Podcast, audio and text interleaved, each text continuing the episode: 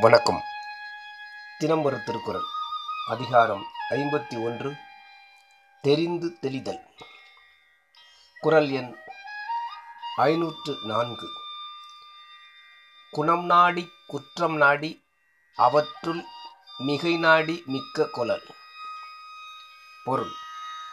ஒருவனை தேடிக்கொள்ளும் முன்னர் அவனது குண நலன்களையும் குற்றங்களையும் ஆராய்ந்து குணநலன்கள் குற்றங்களை விட மிகுமாயின் அவனை செயல் மேற்கொள்வனாக கொள்க.